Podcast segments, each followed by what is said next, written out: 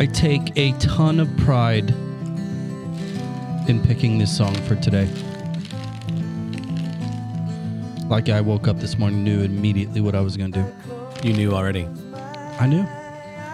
I feel mean- like there should be somebody sign language in the song, the song off to the side.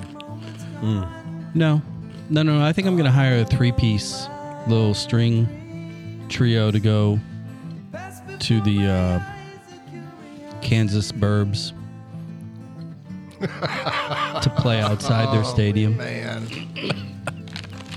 I did a lot. I did a lot of research. Actually, I didn't do a lot. I did zero research on uh, bands from Kansas. And guess who came up? Kansas. Kansas. Yep. makes Uh, sense. And besides this song and Carry On Wayward Son, you know what else they did? No. Uh, jack shit. Paul Rudd.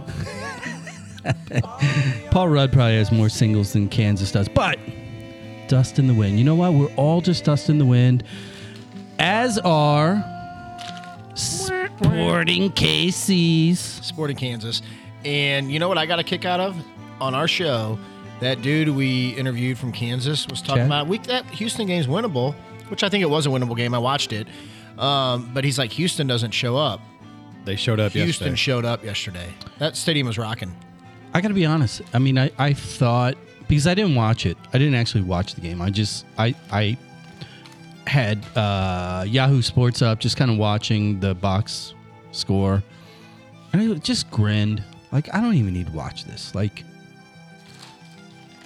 I'm I'm resigned to the fact that whenever San Diego joins the league, we will be moved to the east. I want Chicago as a long-term rival. I don't give a shit about Kansas soccer. I'm over it.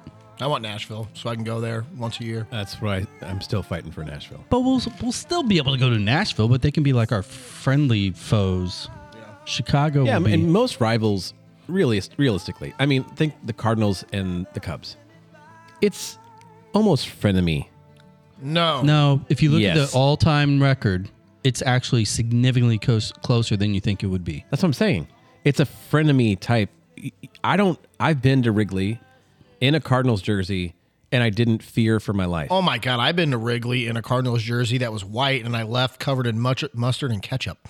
Maybe it's my mouth. That was Kelly. I was going to say, I think there's other elements to that story that you're Rivalries, leaving out. no, you're wrong. Rivalries need to. You need. Do you think the Duke Blue Devils like the North Carolina Tar Heels? No. Do you think Ohio State is real excited about Michigan whooping their ass this weekend? Nope. That's why there's only a few real rivalries out there, and the Cardinals Cubs is close, Do you, but it's not. There's nothing. I I don't think there's an, an MLS rivalry that comes close to the, the, the, the types of teams you just mentioned. Yes, LAFC, El Trafico, and Galaxy. Okay. they hate each other. Yeah, but it's still. Yeah, I, I, I won't argue. It's a little pomp though. Realistically, I mean, it's like they completely fabricated that out of the gate. Maybe. That's what I'm saying. It's just it's all kind of mm, fabricated for clicks. And, You know, Mr. Noonan in the Eastern Conference Finals, he said rivalries. He he's real touchy around that word. He basically said that you can't manufacture them. You need games. You need hatred. you need history. Well, need he's history. he's about to find out because you see who they're matched up against. Hell's real. like, I'm actually really excited for that game. I am too. I'm gonna watch. I'm gonna watch that game, and I'm rooting for Pat. Yeah. Uh, the Soccer Dad Pod, we're back. Uh, a little bit of a Turkey Day break. Uh, which, speaking of, how was it? I mean, you, you predicted it was going to be a solid C minus out of the gate. How was your? You know, my meal was average. Um, they tried hard, and it was good. I mean, it was edible, um, which is better than years past. Turkey Day for me is just not that much fun. I do like the family aspect, but it's just everybody comes in and then leaves right away because it's done so late. Like we don't eat till four thirty. Oh my god, That's just too late. I was in Comoville by four thirty. Well, we ate late as well because my brother and his family came over, and my nephew plays quarterback for the Webster Groves oh, they had their The turkey school, game. and they had their turkey bowl game. With yeah, but didn't Kirkwood they lose by like a lot? seven hundred points? But hey, you know my my nephew came in late in the fourth quarter as a quarterback, and threw for 59 yards and had uh, a touchdown drive. There you go. So, I mean, for him, it was great. For the rest of the team that was down 44 to 6 at halftime, not so great. Yeah. So they, they didn't get there until 4:30 or so. So we ate around 5. I love they do that game. I, I love it that they do that game. Now that's a rivalry. That's a rivalry. Yeah. They hate each other. Absolutely. Borgia Washington hate. Well, hate. you know the the thing is like in so many of the um, high school rivalries, you know, in our backyard here, it's it's very cyclical. Um, it's more school based because you know, like uh, obviously this is a great example. Kirkwood football is dominant over Webster football, but flip the script on the basketball side of things, you know, and, and it's not same thing. It's not close and No, and soccer Soccer, same kind thing. Back and forth a little bit, but It's football's been not a thing for Webster for Well, speaking speaking of your nephew, uh, actually, uh, th- there's a little bit of a tie to the our recording location today. Uh, there is, yeah. Quick mention, toss We it are out. back at the Philip Schneider house here in s- historic Soulard, and and on Instagram it is. the P, the underscore PS underscore house. It's pretty dope. And the listing just went live last week, so it is available. And um, I highly encourage you to check it out for, like I said, corporate outings or wedding parties, things like that. This is not a space to hang and, and have parties. This is a this is a, a space to impress. That's that's what I think is going to happen. I'm going to be able to rent this one time, and maybe one time only, if And they then, allow and then me to. Soulard's going to shut them down. So thank you for opening your house. Yeah, to thank us. you, Ty and Katie, and uh, check out their listings. Hey, uh, and I want to go ahead and bring up also another uh, uh, friend of the show, partner of the show. Ambush Heather season opener. Um, they unfortunately came out on the wrong side of the score line, but all if if you believe social media and photos and videos and, at all, um, they had a great turnout Great turnout. um, you know, and, and the and the buzz is kind of real. I, Yeah. I, I, I think I, personally noticed because I've I've followed them for a number of years. I don't know if it's a City SC effect, but the engagement with Ambush from you know fans or commentators on socials, it, it seems to be elevated. well, Alexi Lalas and Taylor Twellman both promoted the op- season opener MASL. for the MASL. Yeah. I've never seen that before. Wow. My 15 year old went. Um, Did he I'm go? yeah, my 15 year old went to the game. Drew. Here was his take because I asked him. Yeah. He said it was packed. He said it was a lot of fun. It was action packed. There was no breaks in entertainment. He said, and it's a sample size of the season. He said Robbie Kristo is the best player on our team. Wow. He said by far. He said Paulo was a maniac, and Paulo was like saving balls off the face, the chest. He says if you don't like watching Paulo play, maybe because he likes Paulo, I don't know. And he said that, um, and Jeff, I hope you're listening. He said that they need to shoot more. he said he's like they, they try to dribble the ball over the line. He said he said there was times that they could have shot, they just do not shoot enough. Well, there you go. We're gonna send this to uh, Shelly and Jeff. See what they they we might have officially lost our partnership. hey, but that's it's it's it's it's the people. It's Yeah. he spoke and it's a soccer kid and and I did he said it from the heart. So I think it was fair feedback. Well, and apparently it was good defense too because it went into overtime and the final score was still only two to one. Yeah, that's the that was what amazed me. Like typically, you're looking at four, five, six goals Yeah. on par, um, really low scoring, but you know. It moves so fast. It's got to be fun. Well, Yeah, and check we, out- we, we got to go out. We got to go do a live I, from I, there. I'm I looking think that'd be a to it. blast. Yeah, the family arena is a nice spot. A lot of stuff right there in St. Charles as well. So Uh, Chris and Bill, you all know them, you all love them, and whenever you're ready And for your next house, and Pete, sorry, Pete, he the the plead the fifth, Pete.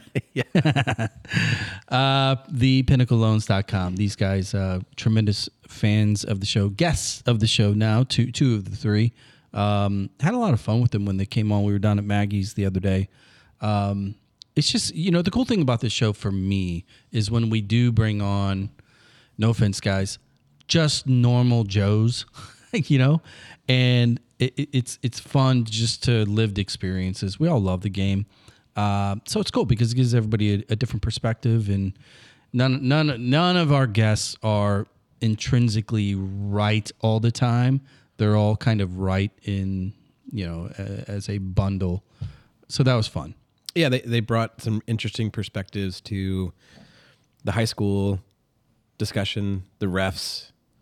Um, yeah, it was good. Which brings us to the beloved pinnacle points of the day.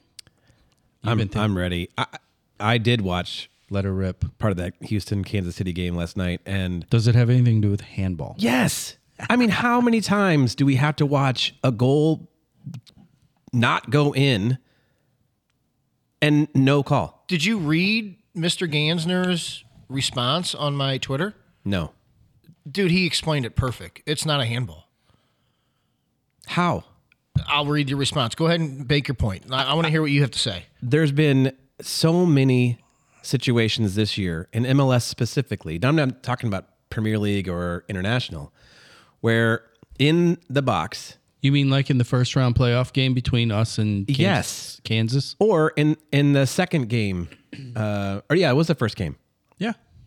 We get called for a handball in the box, and our guy gets sent off. Yeah.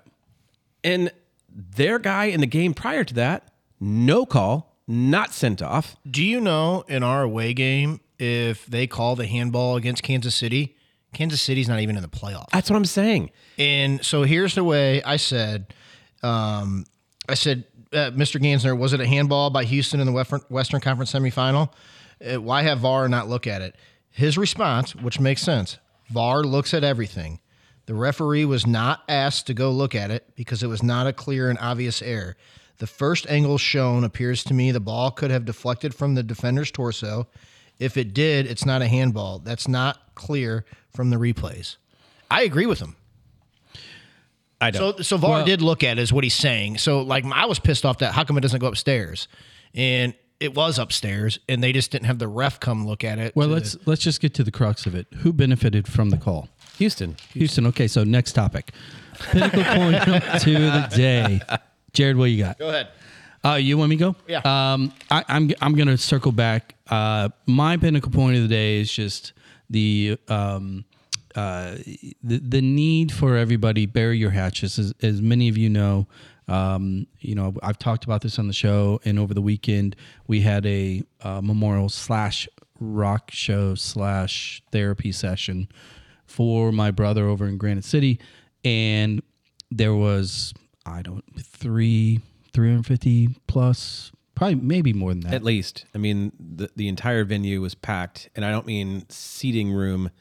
I mean was- standing room only. it was it was an SRO room and it bled out into the lobby area, up into the hallway. I mean, it was it was a very well attended event. For well sure. so here it- my pinnacle point is this after doing what we did and we presented all of his music through his peers um, I I had a lot of messages kind of reach out to me after the fact thanking for the process and it was one of those things that it just triggered some individuals you know and I, i'm not going to name names or give specifics but basically they were like i'm going to be better. I'm picking up the phone today to do x with somebody that i haven't in a long time.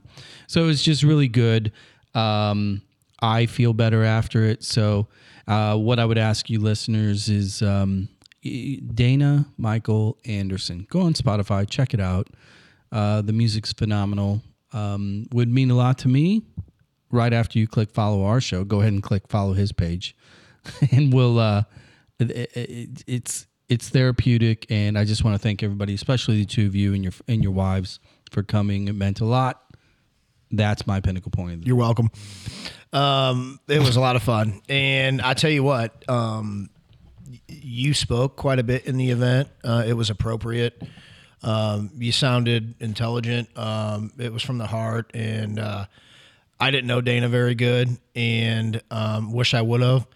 And it was emotional hearing you speak the times that you did, and um, kudos to you for having that event.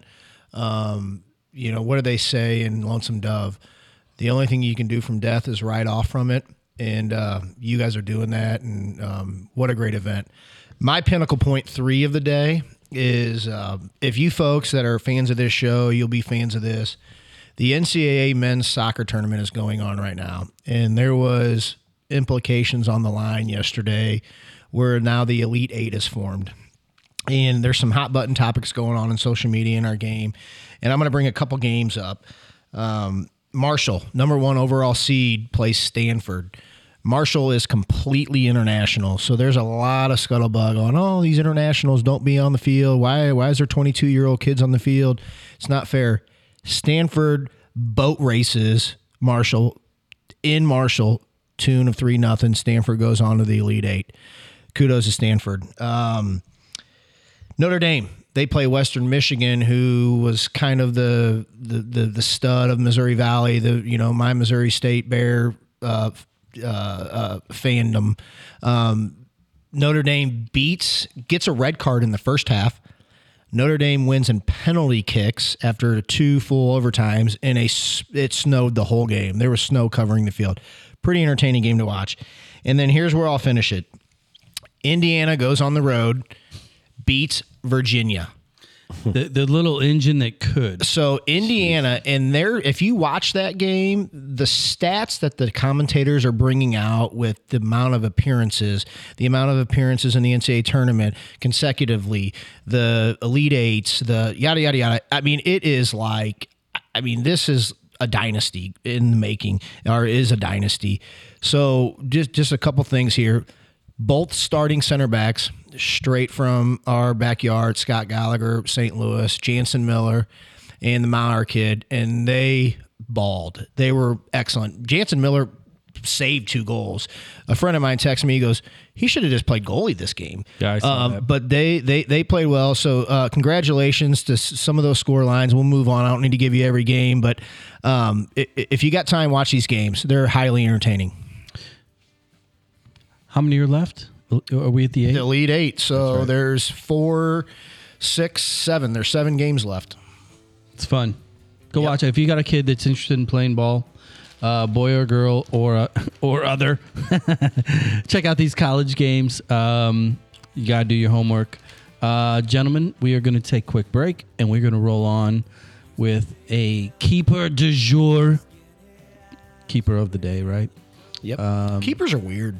They're weird. I can't wait to ask him about being weird. They're, they're just weird. He was referred to us by another weird keeper. Weird. That guy's, that, that, that guy's weird He's too. really weird.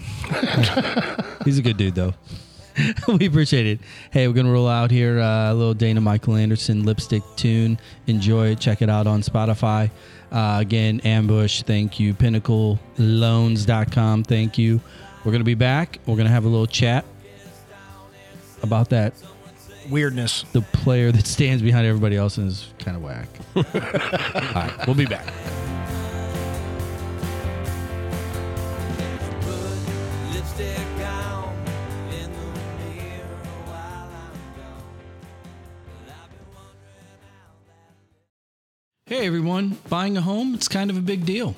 Never has there been more competition to buy, so few homes to choose from, all made worse by an uncertain interest rate landscape. Now that you're short a bedroom for the third kid, you're in the wrong school district, and a walkable corner pub isn't nearly close enough, it's time to reach out to the Pinnacle Loan Team for help. They work with a network of agents that have their feet on the ground across the whole region and have a number of loan products that are cost effective with a process that is simple. Basically, they've got you covered from start to finish. So when it's time to buy, visit thepinnacleloans.com. That's thepinnacleloans.com. Simply the best in home loans. The term staycation was really invented by soccer moms. Located one hour and seven minutes from the Arch, the Music Box Chalet at Innsbrook is a hidden gem.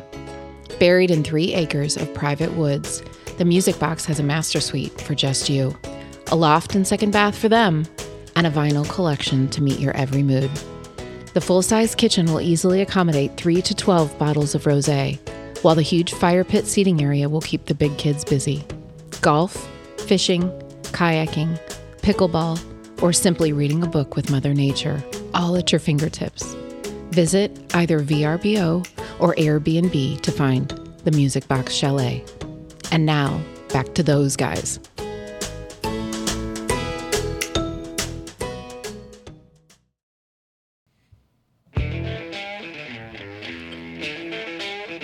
We go. You like Well, that? I mean, you know, I like these guitar intros, man. These, they, get, they set the tone. Well, I I kind of unofficially voted your pinnacle point of the day the best of the three, so I gave you a guitar song. Thanks. Thanks. You like that? Oh shit! I should get a guitar song every time then. I, I disagree. okay, Ah, bullshit. we'll go back to Uh, steel for you. Yeah. Oh, Uh, a little live in the fast lane coming back on quickly into this thing. You guys good? Everybody got a I'm good, refill? Yeah. yeah. Um, That's a Don Henley. That's not the Eagles, is it? Or is it? Don, is it it is the Eagles. Is it the Eagles? Okay. Yeah. I even knew that. Yeah.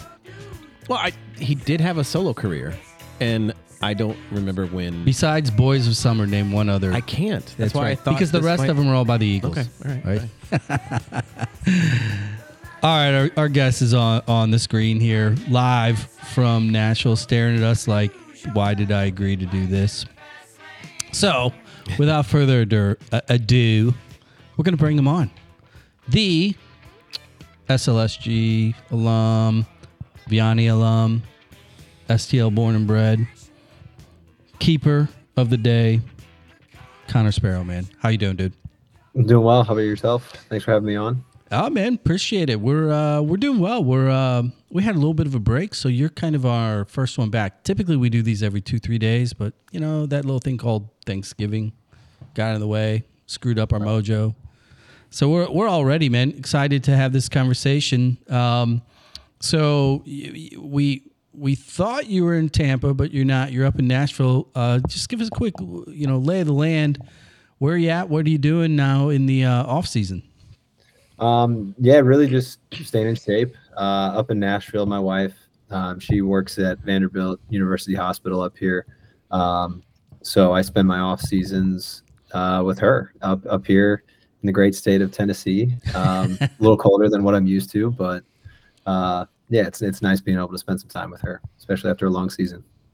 So let's. Um, what I'd like to do is just you know, for the listener, usually like to lay a little bit of uh, groundwork here, a little lay of the land, so to speak, um, because your name is a very familiar name in in the circles up here.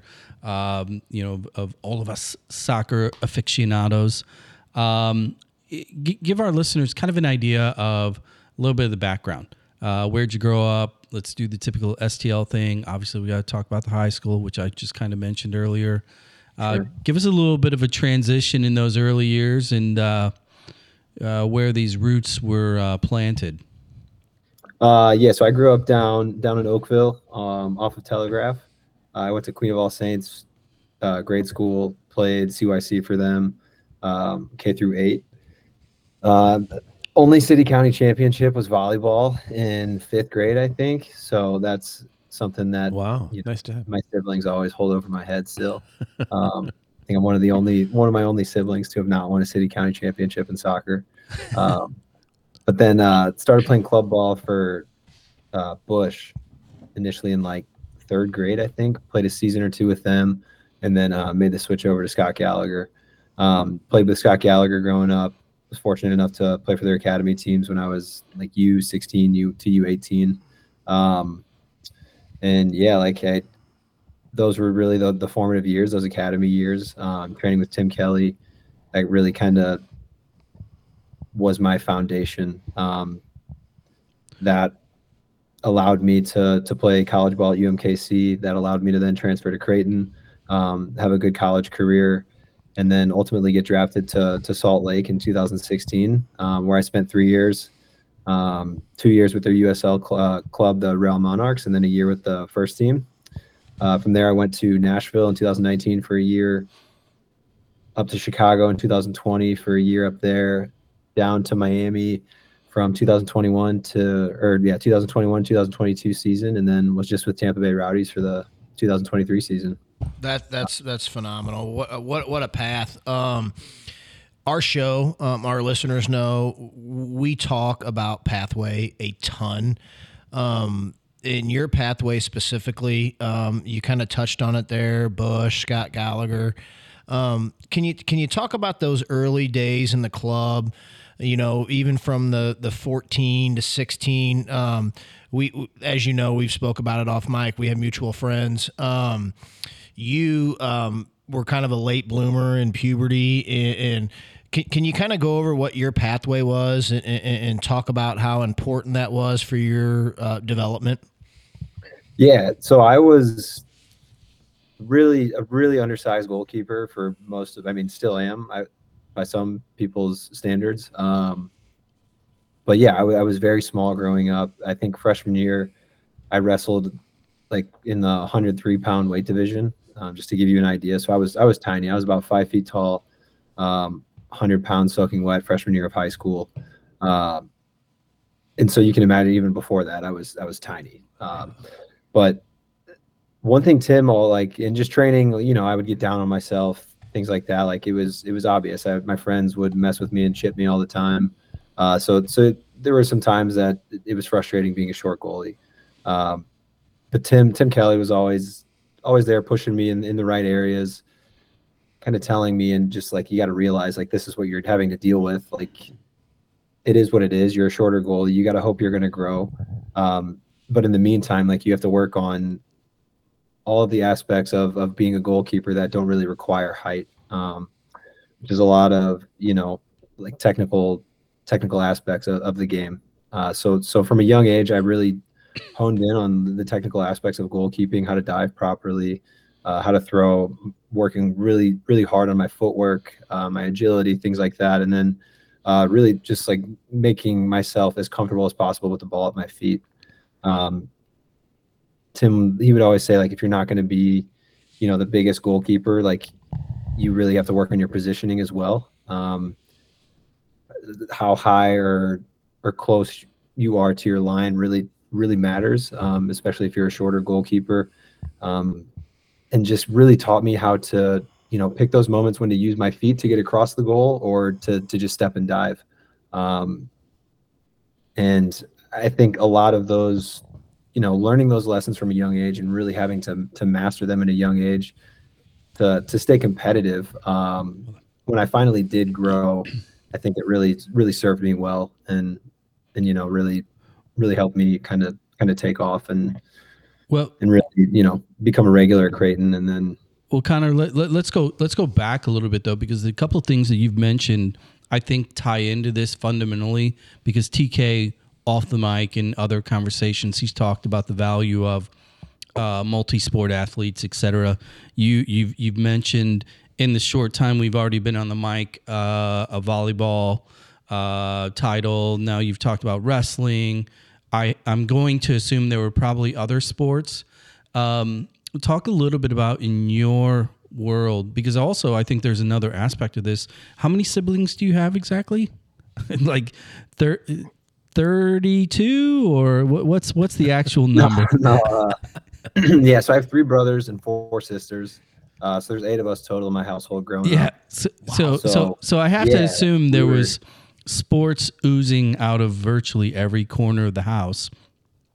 It, it- talk a little bit about the multi-sport athlete aspect of your path and how important the other sports were and potentially in hindsight how valuable was it for you as a keeper as a soccer player to play these other sports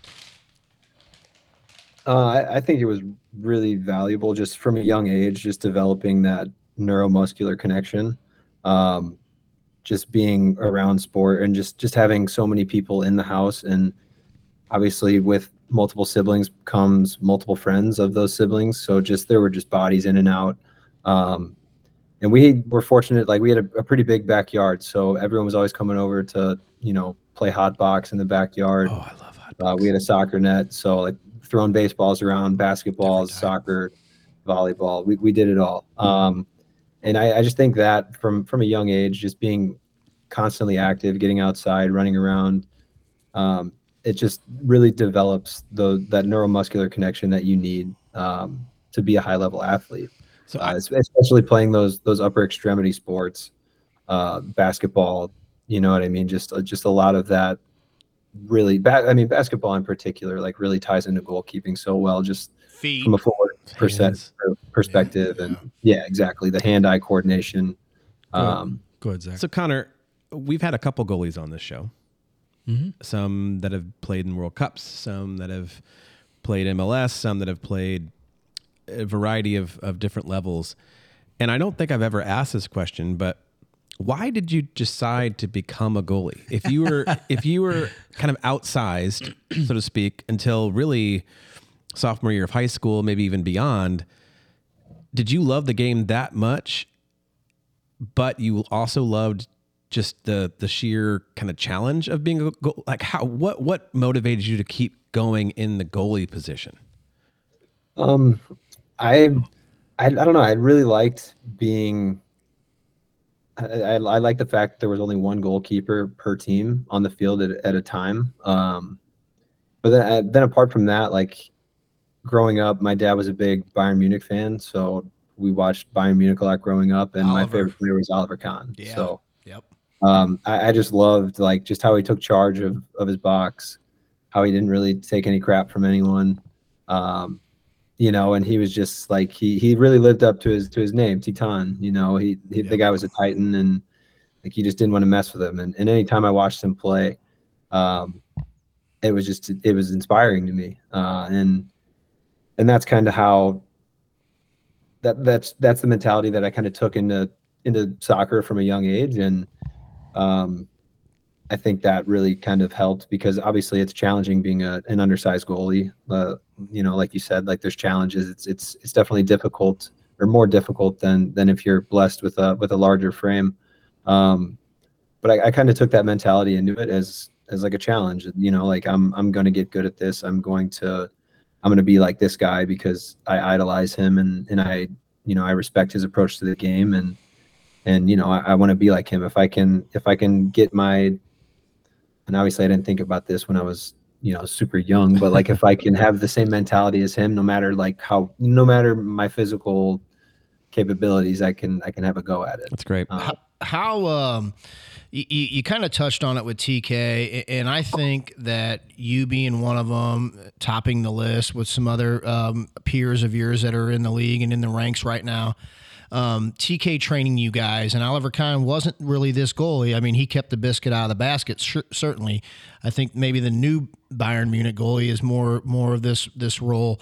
Um, at a time when goalies were expected to play with their feet um, and, and distribute the ball um, at every level. Um, I felt that TK was kind of cutting edge, that he diagnosed that, and, and with his groups and, and you specifically, at an early age, I feel like you guys were really training with your feet.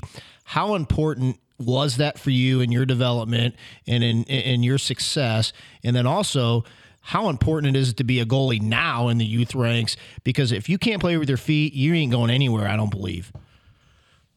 Right. Um, and that that's been the main change, I, I guess, from then and now would be that when I was when we were training how to be good with our feet, Tim kind of saw it as like, I guess he he saw it as a way to to get us out there to get some attention towards us where if like i can make these goalkeepers who have great feet like it's going to get them attention and it's going to help further their career um so it was more i guess what would you call it? Uh, I guess more of a S- little not- not really- A little strategic foresight.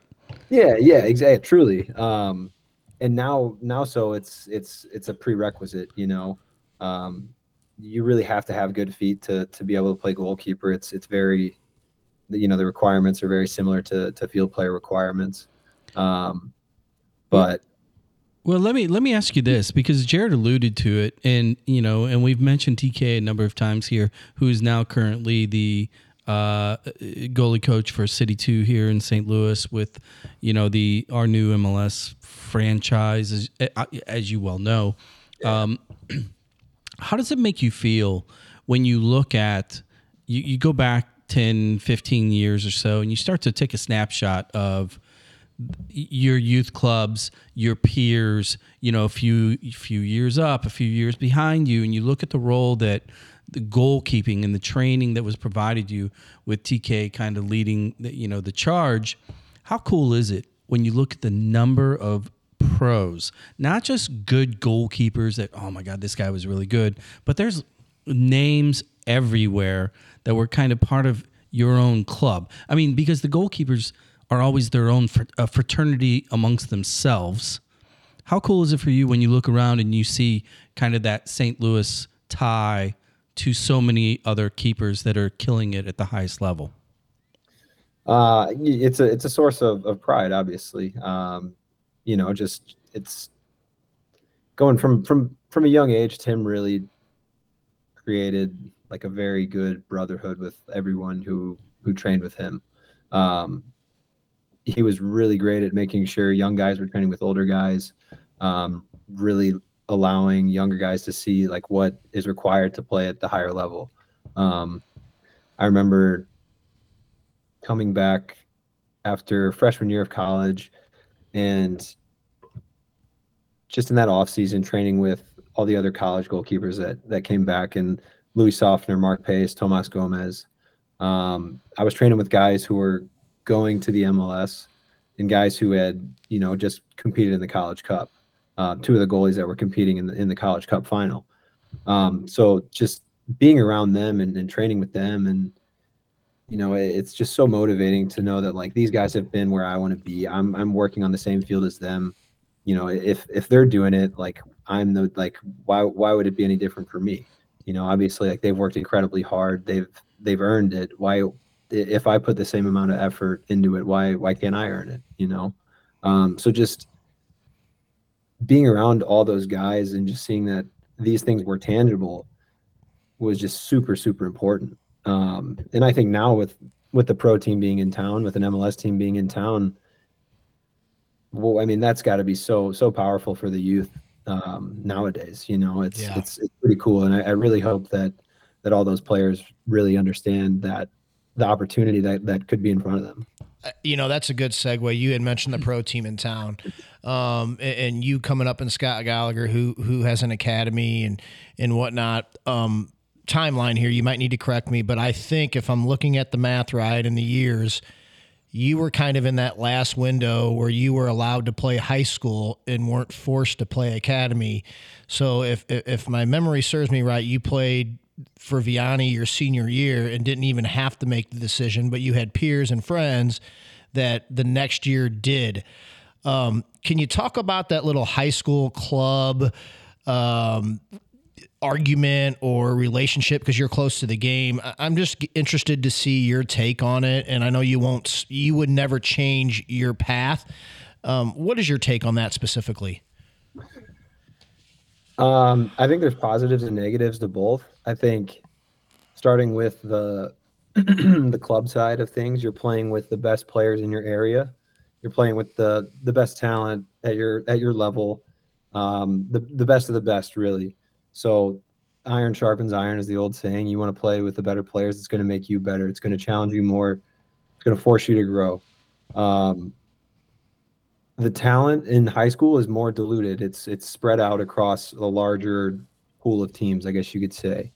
Um, so there's that. You have to account for that. There's going to be teams where there's going to be games where you might not be as challenged on an individual level in your games. You might, you know, you could be playing for a team that's just beating the brakes off of other teams. You're making state finals pretty handily and you know you're you're racking up titles and and acc- accolades and things like that which is great um, but again, like that level might not be as challenging for you. So it could, you know, not saying you won't grow, but you might not be able to grow as much. Um, however, one thing that high school does still have going for it is just the emotion attached to each game. Um, playing in front of, on average, you're playing in front of more fans than you would be at a club game. Um, Or some college games. Yeah. or some college games Yeah. professional games I would even add. Um, excuse me. Um, but I think there is something to be said about playing meaning meaningful games um, in front of you know in front of large amounts of people. I think that is more accessible with high school because all of your all of your mates go out to games you know all of the, girls that you're trying to impress go out to the games. All of that has emotional significance to a player. Um, the significance that's attached to it is obviously up to that player but like playing in front of people it's it's very very challenging to human psychology to play in front of people and to know that you're being judged by those people um, just from a from a professional perspective like that's one thing that you're going to have to get over if you want to play professional. If you're going to step out in front of you know 10 15 20,000 people like you're going to have to be okay with people being mad at you. You're going to have to be okay with people thinking you suck. Um, these are all important skills to learn and i think playing at a high school level even though it might not be the highest sporting level um, there's a whole lot of other lessons that can be learned with it and there's a whole lot of other i guess sports psychology challenges within that and, and the girls. That you- and yeah let's again, read.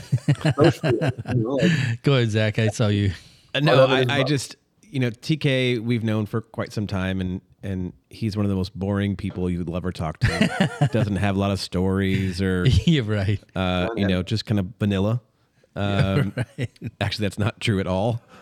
So my question for you, Connor, is he was emphatic about us talking to you. Why do you think he wanted us to talk to you so much over all the people he's coached over the years, decades now that he's worked with? Why Connor Sparrow? Um, I don't know. I, I'm not. I'm not entirely sure. I know we got a great relationship, but uh, for some reason he thinks I'm funny. I don't know. I don't really know why. So you got the Um, dirt. I mean, that's what it is. That's what it is. There- I That's- think that's what I'm trying to- there's some leverage going here. hey, Connor, Yeah. let, let, let me let me ask you this because I've been sitting here listening to you, and it seems as if y- your responses are very cerebral. Um, and we were joking before the break. Most of the goalies that we've known um, tend to be a little bit whack Cuckoo for Cocoa. Puffs. cuckoo. Yeah, we were in a little cray cray. um, but you seem uh, very aware of not only your path but your answers. Um, can can you talk a little bit about um, because the par- the parallel in sports is baseball, right? When you look at Major League Baseball, I, I- I think for the last thirty or forty years, over seventy percent of all head coaches used to be catchers Right. right? Up to this day, or I think that stat is about the same. I don't know if it's 70, but yeah, it's got to be up there. It's high. As a goalie, um, because it takes a little bit of cray cray again to be in that position when shit hits the fan. Um, but again, I'm I'm feeding off of your your your the train of thought, your answers. Um, how important is the mental side to the sport? and, and, and, and if you would answer this as if you're speaking to a bunch of 13 and 14 year old wannabe goalies, because that's who will be listening to this. How critical is it to keep your headspace right, to do what you do, and to continue to move through the sport that you love? Um, I would. I think just one of the main things that I've really struggled, I guess, struggled to learn at the beginning of my professional career that uh, that I'm really that I've really gotten good at, and I'm not I'm not perfect at it now by any means, but just learning that you're going to make mistakes. You're you're gonna you know you're gonna falter, and that's gonna be one of the actual truly consistent things of your of your career. Um, are going to be mistakes. They're they're never going to go anywhere. Um, they might, if you're lucky, they might become less frequent. Um, Yeah, but speak But- on Sorry. speak on this. Mistakes at a goalie, mis- mistakes for a goalie are a lot different than mistakes for a nine or a ten.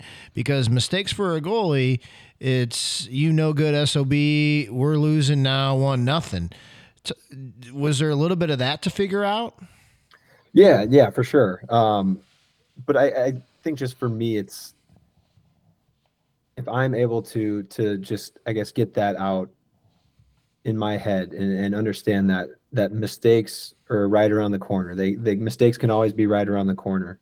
Um, and just knowing that that like you're never going to be 100% because i was a, a massive perfectionist early on in my career and that is what would actually wind me up is trying to be trying to save everything trying to make you know every save i could make um, and even every save i there's no chance i was going to make. Um, but I, I wasn't able to see that. I wanted to save everything. I wanted to have a 100% record. Um, and that's only going to set you up for failure. That's you know there's just players are just too good. Forwards are too good. Mhm. um, but as a goalie, if you're able to to accept that you're going to make mistakes, it, it really takes the pressure off. Um, and you know, it's it's one of those things where you kind of have to be a little absurd about it. Where like, yeah, I'm going to make a mistake, but like, you know, if I make a mistake, like you're going to know I'm, I make a mistake. Well, um, it, it's going to be bad. what Like, what ab- what what about what? So I, I'm going to take this uh, just one step further, off the pitch, off the training ground, out of the gym. What do you do to work on or prepare mentally to maintain the level that you do? Are, are you a are you a yoga guy? Are you a meditation guy? Are you a Netflix by yourself and psh, close the blinds guy? How do you how do you work on mental preparation outside of the physical? Um, I think just a big thing with me was just setting boundaries with myself, like not taking training home with me and and dwelling on it. Um, you know, if you have a bad training session, it's it's easy to get caught up in it. It's easy to watch the video back over and over and over um, and try to diagnose what went wrong. Um, but I think like just having you know setting setting rules and setting limits for yourself on when you want to go into that uh, will really help you kind of stay stay level headed. Um, it, it's it's a really fine line that you walk being a professional athlete um, and just doing the same things over and over and over at a high level every day. Um, you know, it, it's you do the same thing over and over so you can very easily start cycling either up really well or down really bad. Um, and one thing that I do is just always always set set limits with myself. If I'm gonna go watch a video, it's all right. I'm gonna watch these two videos and then it's done. Um, or I'm gonna go, you know, I'm gonna go reassess reassess training uh, for for 30 minutes. I'll go watch the video, but then after that, that that's it for the day.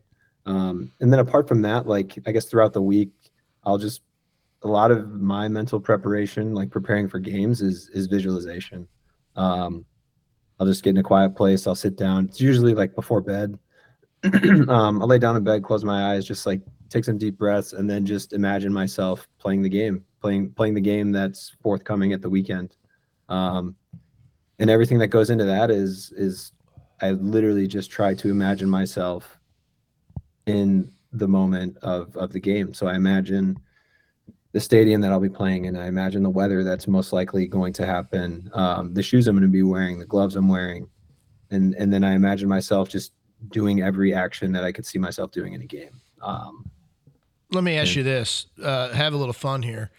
Um, in one of those late teen academy events, uh, you, you had a coach, Tim Leonard. He's good friends of ours. He also coached our kids, who are 15 year olds playing, and he had told me a story that um, you guys were short on players, and they had to play you at the nine.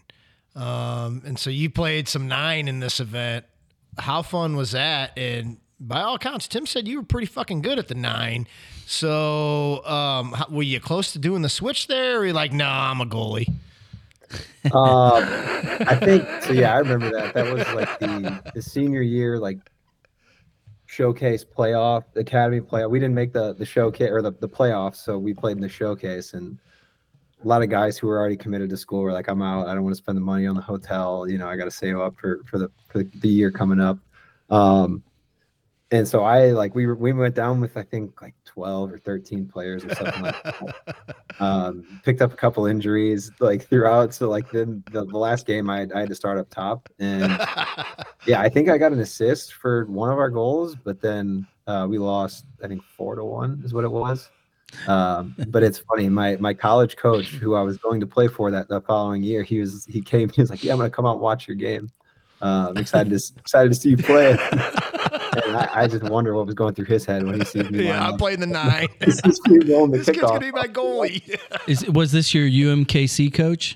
Yeah, yeah. So it was Rick Benben at the time. yeah, Uh, yeah. and like I just I walked over to him after the game, and he was like, "Well, this was uh this was a surprise, like you know, but but you held your own." So, That's so that was, that That's was funny. pretty fun. So uh, I I would be remiss not to ask. UMKC, you you grew up in St. Louis. You were a Griffin. You played for Busch. You played for Gallagher. I think there are approximately 147 other schools Might be two. not in. Kansas City. Yeah. uh, talk a little bit about the process because um, Kansas soccer's uh, it, it's it, it has a special place on our show, and I gotta ask why. But I do understand, and, we'll get immediately to you're only there for a year, right? Yeah, yeah, yeah. Okay, good. we'll skip to that in a second. But UMKC, what what Yes. what was that recruiting process like? And y- you know, talk about pulling the trigger. Um, so yeah, that, that was an interesting little little phase of my, I guess, high school career. Um, initially, I was committed to go to University of Wisconsin Milwaukee. Um, the head coach that had recruited me, that I had, I guess, committed to play for, um, was I guess let go in about like April of my senior year.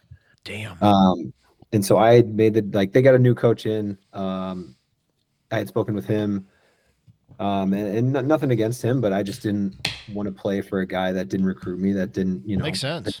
actively know who I was as a player. Um, I felt like complete I was just giving myself too much downside risk. Uh, so I decommitted from them in like late April. In and- comes Rick Ben Ben, the nicest, sweetest, accomplished guy in the world. I mean, that guy's an ace. Yeah, yeah. Um, and God bless him. Like, I because I had emailed them like I guess a year before, just because of you know sending emails out to all the schools around.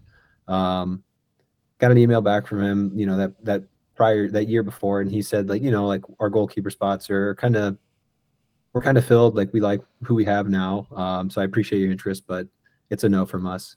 Um, you know, but tha- that's how the game goes. Um, there's only a certain amount of you know slots on a roster.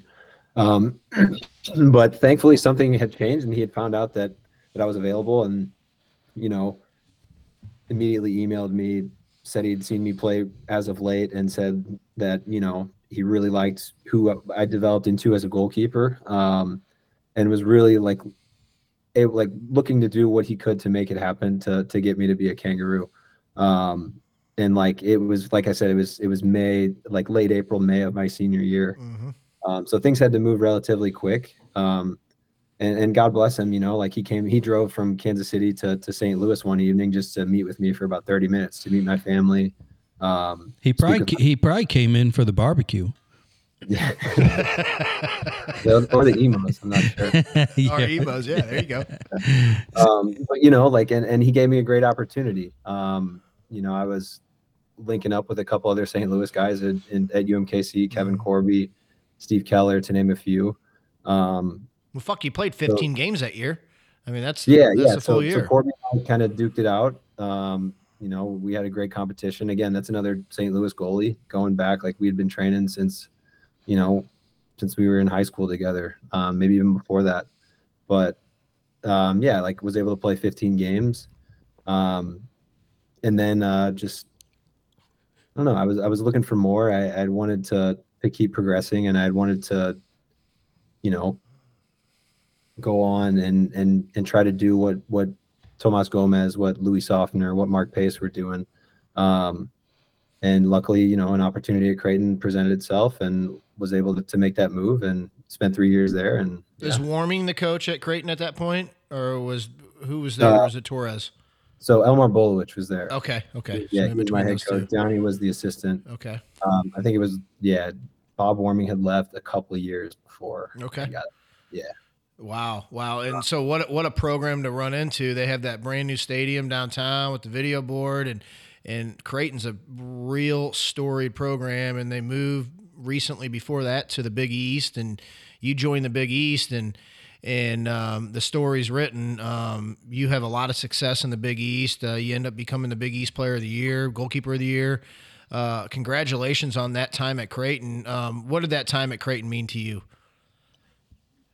Um, it, it was, I mean, it was really, really a lot. Like I met my wife there. Um, I got to let me get that out there before you know Yeah, before I forget. Well done. Forget you know. um, but but yeah, it, it, it those those years were great. I, I met a lot of we had a lot of very high level players at Creighton. Um, and you know, going going into a program that had just a year prior made it to the College Cup. Um, everyone was hungry. Everyone was hungry to get back there, and and joining that um, that environment, like joining a team with with that with those aspirations and that that mentality to get there, um, really kicked me into high gear. And I, you know, I really, I had felt like that Oliver Kahn personality inside me had really found a home at Creighton. Um, especially with all the Germans there too, you know. But, Well, uh, let, let me let me ask you this, Connor. Uh, uh, again, I'm kind of like I'm really intrigued by uh, your answers in so much that you have very very focused, very kind of clear storylines that are following you know this path that we're taking you down. And i'm really curious because of your transition through high school you know being a little bit smaller and having to train knowing that you know uh, uh, player profile. We hear that word all the time in today's world you didn't fit the player profile for kind of that next level goalie then you kind of grew into it you battled your way in you go to umkc you move over to creighton you, uh, you know the Big East, become the player of the year there. Um, mentally, you know, and you also talked about your peers for a while. At what point did you know that your goal, that your potentially, I'm going to assume it was your dream, was to play professionally? And how did you approach that expectation within yourself, not only on the field, but how did you manage that, you know, going through the latter part of your college career in anticipation of potentially getting drafted? Um, yeah, so I mean, obviously, like when I went to to college, I had known that I wanted to play pro, or at least you know have a put myself or be in a be in a position after college to be able to go pro. Um, and so I kind of took that. Uh, what what how I kind of approached that was the first thing I I spoke with my parents about when we were kind of formulating this was like I need a backup plan in case things go awry. I need a, an exit hatch. Um, and so I went and got my nursing degree so that was what I kind of decided to study is I wanted to have something immediately out of college that I could fall back on and, you know, have a good, like make, make a decent living for myself. Um, so I studied nursing alongside that just to kind of give me that, that parachute to really go for it. Um, and yeah, like it really started getting serious after that, my junior season, um, at Creighton when I played I think I started every almost every game. Um, and you know, like I I was I, you know up in the top top names of shutouts, goals against average, things like that. Um, and just seeing that like was just you know validating to me that like okay, like I'm I'm a top level college goalie, like top level college goalies get it get a shot to play pro. If you keep keep this up for next year, like you will get a chance to play pro these names, the names that were always usually in the top of goals against average, shutout, number of shutouts in college, you were seeing those names in the combine in the draft. Yeah, national Um, team caps. Yeah, yeah, Yeah, exactly. shit like Um, that. Yeah. Right. So, so you know, you, you find some statistics that you kind of try to hammer home, um, just for the recognition to get your name out there. Um, but you know, come going into that senior year, one thing that I really realized was like, the only thing that's going to get you to play pro is is minutes on the field this year. So you have to lock that down first and foremost. You can't start thinking about things that are hypothetical. You have to worry about the you know the present, the things that are right in front of you. Um, and so I you know I really tried to just take that in and, and really cement my starting spot that senior year. Um, but more than that, like I think like being in that senior class um, at Creighton and having that that year before that I had it really allowed me to kind of step into more of a leadership role Mm-hmm. that senior year and and I think that was really, you know, being in that leadership role, that senior leadership role gives you more access to your coaches, obviously. Yeah. Um, More trust. Yeah, more trust in your coaches. yep, more, more absolutely. time, you know, more time spent with them. Yep. And when you're spending more time with guys like Johnny Torres, Elmar Bolowich, Justin Hughes, who's our goalie coach, um, these were all very, very high level individuals in the soccer world. High level pros. Yeah. Yeah, absolutely. Um, and so the more time you get to spend with them, like there's so much value that you can gain from that. Yeah, So- without question. Yeah, without I- I question. yeah, so I really benefited from that. Um, and and those guys, they really just kind of kept my head on straight the entire year. They would, you know, pull me aside when they saw my level dropping and say, "Hey, like let's let's pick it back up." You know, like we we need you to focus back up here. Um, and and yeah, they really kind of guided me into you know that that successful senior year. You know what's interesting to me about goal goalkeepers in general, or goalkeeper rooms, or goalkeeper uh, groups, and I, and I think you referenced it, referenced it with TK early on, is that um, in our high level, you know, academy or even high level high school or uh, you know, and then you go into college is the best goalkeeper rooms. And, and I can tell by just listening to you and, and watching you is, can you speak on, um, there's a level of competitiveness between goalkeepers. Well, only one goalkeeper plays. So, how do you, um, with all these stops that you had at UMKC, Creighton, and all these different pro uh, arenas that you've been in, um, there's also capable goaltenders in those groups. D- Can you talk about that dynamic a little bit about how you guys are so close knit? Because pretty sure in certain aspects, the starting nine he's not really rooting for the other nine that's not starting. And, and there's a little bit of aspect on the goalkeeper side of things of, holy shit, why are these guys so close and why are they rooting for each other at all times? Um, I just think a lot of it is just you know, goalkeepers have we we share a lot of similar feelings and experiences about the game. You know, we've all had embarrassing moments where we've lost a game, um, and we really know how that feels. And I think it's just there's just a lot of empathy with within the goalkeeping community. Um, one of my friends has always always said that like goalkeepers are you guys are the martyrs of the sport. Um, which is pretty true. Like you know, goalkeepers are usually making headlines for the wrong reasons, um, and I think just having you know, I I think it's just a natural thing that goalkeepers, I guess, become close friends because we we, see the experiences that we're going through, and and we have been through something similar, so we know that how hard it can be, and I think.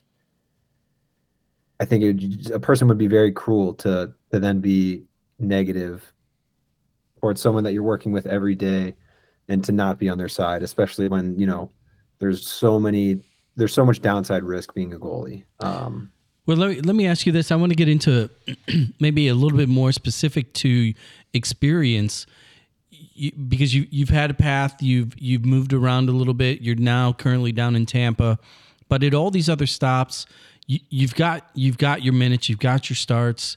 Uh, let's have a little fun because as a goalie, you always know. Obviously, every player knows who they're playing against and who are the ones to watch. Right? Quote watch who's the one that in your career, uh, post college, that when you were lining up, you were like, shit, here comes that dude.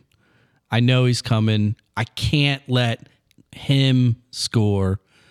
Do you have a moment or a player that was like, you you kind of chalked it, or maybe you know you, it was on your notebook, like I can't wait to do this with that guy.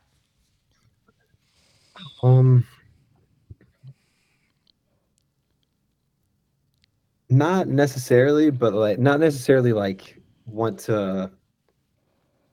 I don't know. Not I guess not really like that. But um, one thing I was really always looking forward to um, was just playing St. Louis guys throughout my professional career and just like you know competing, lining up against people Awesome. um, that just was always a special occasion. Like I would, you always know who who's from St. Louis on the league you're playing in, um, and I would always circle those games just because, like, first of all, you get a you get to run into an old friend. Um, usually link up with them after the game and, and catch up. but second of all, like you just knew it was going to be a good game. How much? Um, Well, how much pride did you take in not allowing a cadet or a Billiken or a Spartan score against you as a Griffin? Uh, no, yeah, I take took a lot of pride in that. Um, you know, like even like yeah, like anytime like I, I would play Mark Segbers, like same thing. Like Mark's one of my one of my best friends. Um, went to high school with him, another great pro in the St. Louis area. But anytime we'd play against each other, it was, you know, like I'll, I'll, we'll we'll talk after the game. Like we're walking by, you know. I and- hate you right now. yeah, yeah, truly. Like, that's, that's just how it is. But that's just, I mean, growing up in St. Louis, like that's just how it. I don't know. That's that was just the the mentality surrounding soccer in particular. Um, at a young age, it was just everyone was just so competitive, especially in the club scene. All right, and to continue this fun that we're having, I heard Salt Lake. You lived in St. Louis. You were in Miami, Tampa, Chicago. Mhm. You've been in some pretty dynamite food areas in our country. Where is the best food at that you've had, and what do you always come back to?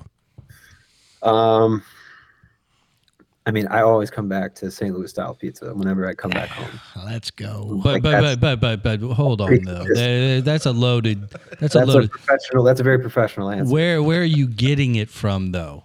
You come home, Oh. you're craving the thin crust, and why is the answer not Imo's? Can I plead the fifth on that? Um, no, uh, it's it's usually a flip flop between Imo's and then St. Louis pizza and wings, just because. Oh, that's Ah. South County. That's up- South grew up in County. That's between South both of County. locations on Telegraph. All right, so Salt Lake, Chicago, Miami. Let's take St. Louis out of it. Salt Lake, seafood's out of this world. I hope you're a seafood guy. If you're not, then of course, Seafood in Salt Lake. oh, they're good fish, good everything up there. Everything's up there. Salt too. It's a, it's They- a it's a fake lake. There's no lake. I know that, but there's there, it's close by. So just give me your best dining spot where you've been, where you've lived. um, man, this is a tough one. Well, you're down. You're in Nashville right now. You get breakfast around the corner at the Row.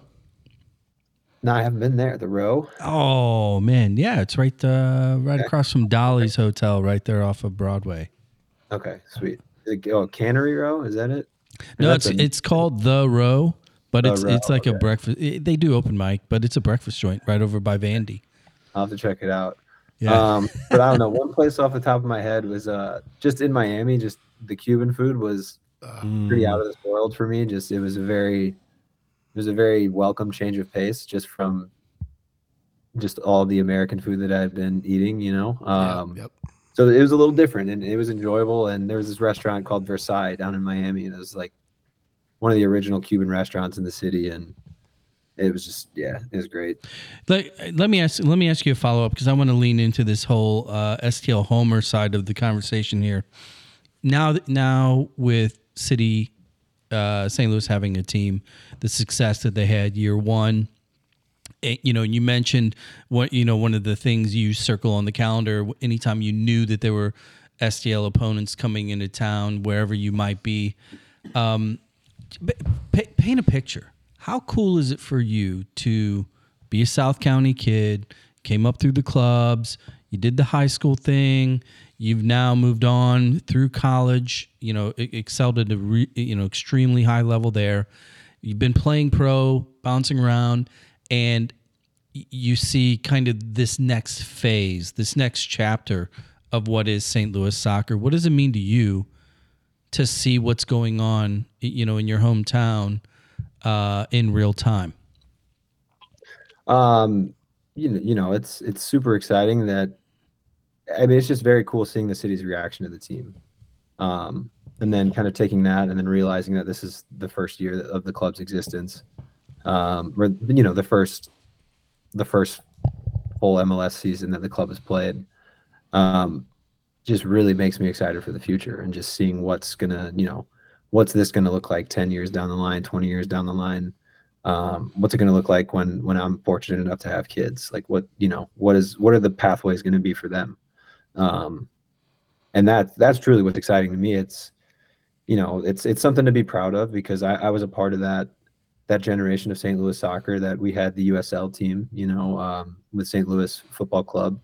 Um, but now like we're on the on the main stage we're on the big stage. And i think being a part of that I guess that that forward that period of, of forging this, you know, getting this community building that that grassroots era of of the St. Louis soccer community, and obviously I'm, I've only been around for such a tiny part of it, um, but just being a part of that those formulaic years like of what it is now at, at the MLS level, um, it, it's pretty cool. You know, I'm going to be able to tell tell people when I'm older, like, yeah, like this is how it was. Like all of these guys were such great players. Um, all went on to do such great things, and you know, this this is our you know, and now now we finally have something to look forward to, to look towards, and say like this is our club. Like this is Nice. you know something that that we can look towards too that we that we built, um, whether we know it or not. Um, No, we did, and you were a big part of it. And you, you brought up a term. I don't know if you use the word specifically, but it sounds like you're going down this legacy path of you're a part of the St. Louis legacy that is a very, very historical juggernaut of soccer players, coaches, etc. You're coming up on your are you almost 30? yeah, yeah, I'll be 30 in May. So at some point, you're not going to be able to put the gloves on and you're going to have to do something else. Have you thought about what's next? And I'm not saying that next year because I think you have a long career ahead of you, but are you coaching? Are you going into real estate? are you going, you could be a professor of Or English, it sounds Using like. his degree. That's what I was going to say. So what, for you, Connor, what's, what, what do you think is next? Um, I'm not entirely sure. I, I definitely think coaching is in my future. Um, you know, I, I- I just think, just think I have to to take what I've learned in my career and, and pass it on to try to help you know other people, um, particularly people, goalkeepers in the St. Louis area, people who are going through what I went through when I was a kid. Um, I, I think it's Freaking important awesome. to just to kind of, you know, when when you're of age, you need to to kind of play that role that was provided to you by you know someone you looked up to and in my in my case it was tim kelly um you know I, I respected him as a person from from a very young age and thankfully like our our relationship you know developed into a great one to where i still call him a really good friend today um i think i would be remiss to not do what he did for me to someone or you know help someone else out in the way that. that, he helped That's me out. awesome. So That's why St. Louis is fucking awesome. Well, that's why we had to find, you know, some people high up at BJC or Mercy or, you know, Wash U and, and, and make sure there's a spot for your wife. right? And him. Because he can use his degree when he's not coaching. Yeah, but 'cause, but uh, yeah, I mean, going into that, like, I mean, nursing is probably a great a great avenue to, you know, to get my coaching career started. Just with the the schedule that that allows, the three days on, you know, three three 12 hour shifts a week, I could coach the other four days. Um, So do you have your degree in nursing right now? yeah, yeah. So I um I graduated in 2017 with RN BSN or BSN, and then took NCLEX. Um, I'm doing some continuing education courses now for my license. My daughter is a freshman at Truman in the Okay. nursing program. And so uh, that's exciting to hear that you're potentially going to be able to get, you know, to use that degree. So Does that's- it that's does it involve needles? I think, yeah. It yeah. I, I'd be out. I'm out. Do you ever? do- hey, I gotta ask you this, just on a side note. Do you, do, have you ever watched Meet the Parents? Do you hate that movie? Um, I mean, I would be called Fokker in Yeah. college all the time. I mean, Yeah. Fuck you, Robert De Niro. yeah, no, it, it's funny. Um, Johnny Torres would would heckle me all the time. Trust me. he would. Oh, I can. I can yeah. hear it right now. Yeah, no, yeah, it's, it, it was too funny. Um, but Well- yeah, you know, I, I got I got my fair share of, you know, of banter from it. Well, dude, um, we've taken enough of your time. This is this has been a lot of fun. It's it's so cool to be able to capture these conversations and take individuals like yourself and kind of paint a picture as to what it all you know where it came from and what it all means and you know just I, I want to compliment you really. Um, you're extremely well spoken, and it, it for for individuals that are going to listen to this they're going to learn. And i think that you know you closed out with saying that you were looking at wanting to coach potentially as kind of the next phase and do for others that tim did to you. Uh, you're going to be a success. That's that's my that's my guess. Um, I, I put i put an even 20 on that Yeah, I, I, I would, I would, I would uh, double your bet, and I want to thank you too. And here's what I hope you do next year at Tampa, and I hope you have a long career down there. I hope you go up there to Charleston and beat up on Mark and excuse me and AJ and all that St. Louis. Well, AJ just retired. A- AJ Cochran retired. AJ retired today. Oh, he did. Yeah. Well, Mark will be there, and so will Devin, coaching, probably yelling at you uh, on Yeah. the sideline. And Brian go, Jones. Yeah, and Brian, go up there and up there as well. and go up there and beat their ass. Since you guys are probably in the same conference, like same division, are you not? Well, eh, well, here's the other thing too. When you're down in Tampa, do you ever like make um, Jeremy buy? Because he's right there in your backyard. I saw Jeremy a couple times, yeah. Um, but he's got to stay. You know, he's got to stay. Neutral. Yeah, he's gotta stay neutral. Yeah, yeah. Whatever. You guys probably go in a dark alley, order your frozen Imo's and a case of Bud Heavies. you know, he's got a place in he's got a place in Tampa that he found that is all St. Louis. They have Syberg's wing sauce. They have Been there. You've been there? I, I snuffed it out as well. you Trust me. did good Oh, for yeah. you, man. Yeah, yeah, uh, next time, next time you go there, Jeremy's buying.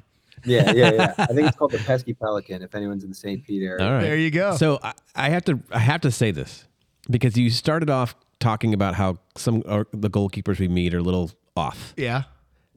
I, I think I found something different about Connor. And it you said the term when you were asking about why would you care about your fellow goalie? Yeah. He's a nurse. He has empathy. And that- Yeah. that is something that most goalkeepers that I know don't have a I'm lot pretty of. sure if you're one on one with him on a soccer field, he has no. There's fucking no empathy. empathy. No, no, no, not on the field. not on the field. But he he he he makes up for that in the the you know out off the pitch. Okay. And I just I Touche. It's just because you're the way you like you said the cerebral part. Yeah. The way you think, I think. And the reason I bring this up is not just to psychoanalyze our guest, but because I think the coaching part is natural. I think that's going to come out when you start meeting with young kids Well said. they're going to feel that they're going to sense that and you're going to understand what they're going through and i think that's an awesome awesome thing to bring to the coaching side so i just wanted to to call that out before we Yeah. we broke Yeah, Connor. So basically, if you ever need references, feel free to call us. Right. We'll, we'll, we'll let No, yeah. the Hell yeah. Yeah it, when they guys. see the the soccer dad pod bullshit bumper stickers come across, they'll be like, "Oh hell yeah, we we want this guy." Hey, it, this has been great, dude. We're gonna let you get back to your real life down there in Nash Vegas. Um, you, do you guys come up for the holidays? By the way, Yeah, I was just in town uh, for Thanksgiving. Okay. My wife, she was on the night shifts last week though, so she was stuck here. okay. Well, next next time you come up, uh, pizza's on us. Yep. How's that? Sweet. Yeah, yeah. Either that or let's go catch a game in Amsterdam. or Oh, that. now he's go. speaking my language. Yeah. That is that is my uh, boardroom, by the way. so, hey Connor, best of luck, man. Uh, we'll catch up. We'll definitely be in touch. Uh, thanks for joining us, and uh, you're welcome back anytime. Absolutely. Thank you guys for having me on. I really appreciated it. Thanks, Um, brother. All right, Yeah, dude, take yeah. care. Happy Thanksgiving, Merry Christmas. Take it easy. All right, we'll let you go. Take care. See ya. Well, gentlemen, yet another in the can so they say wrap it. That was good. That's a wrap. I um, I, Print it. I, I said it a few times on there. Like, it's so cool to to talk to an individual that is doing the heavy lifting, who's kind of aware of the the the, the wish, the want, as well as the limitations. You know, and the dude's navigating it. Oh man, I tell you, to me, he's 29, going on 30, and I act like this. Do you is, do you remember those years? Uh, yeah, and here's what I'll say: his maturity and his gumption and his um, candor, uh, phenomenal. Um, when I was 29, I don't know, and and I'm 40, almost 44. I, I, I mean, I'm a turd compared. That, that dude's an ace. And he, I mean, he just comes off well. I see what I see what TK was doing there. Yeah. I mean, he, he's a fine young man. And TK is to hire Connor as his press agent here in the Yeah. future. Tampa's lucky to have him, and he's very, very good on the field. well tampa's had a couple of st louis goalies i believe i know pickens was there for quite some time Um, so I thought it was another You know one. who we need to talk about when we talk when we bring him on because friends of the show. You know Perry Van der Beck is Oh, he's coming in on. the Hall of Fame for the Tampa Bay Rowdies. He coached there for a little bit, and I bet you he knows a lot about this kid. Surprise, surprise. He's on our guest list, guys. Woohoo! Coming up. Uh, we're out of here. I want to thank the two of you for uh, incredible insight. You're welcome. Yeah. Touche. Um, uh, Ambush, get your tickets. Go support them. It's a lot of fun. I have a feeling. I I, I, I think they're they're going to grow big this year. I can just I, I get the vibe Well, off they, of they even had they even had a supporter section yeah and a and a march. yeah. We're, we're we're totally working on the uh, post game uh, supporter section versus podcast uh, Hmm. tournament. Yep, we're putting together a team. Uh, Connor Sparrow, thank you for joining us. Chris and Bill and Pete, thepinnacleloans.com. Thank you for all the support. Um, and we're going to roll out here. I'm going to leave us with a little Linda Ronstadt because we went to her sh- the tribute show the other night at City Winery. You did? I did. Weird. Well, not weird. Josh Allen and Melissa invited us. Um, and we went. I guess my phone was broke.